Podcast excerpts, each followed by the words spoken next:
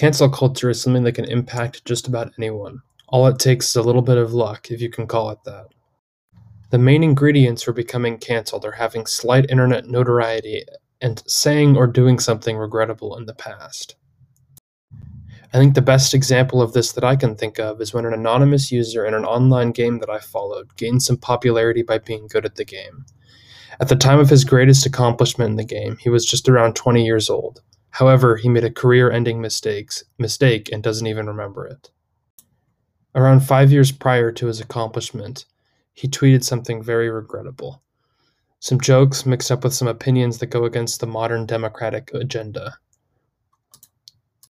For this, despite moving on from his former ways of thinking, and despite a fourth of his life so far passing, he was shoved into the dirt and exiled from the community he loved.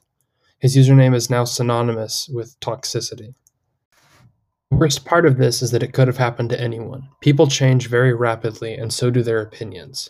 But this type of story is all too common throughout the online world.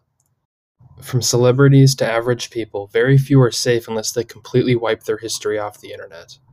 There are even cases where some random person will be brought into a social media spotlight and torn to pieces in front of the public for something they've said. These are some of the harsh truths of modern cancel culture.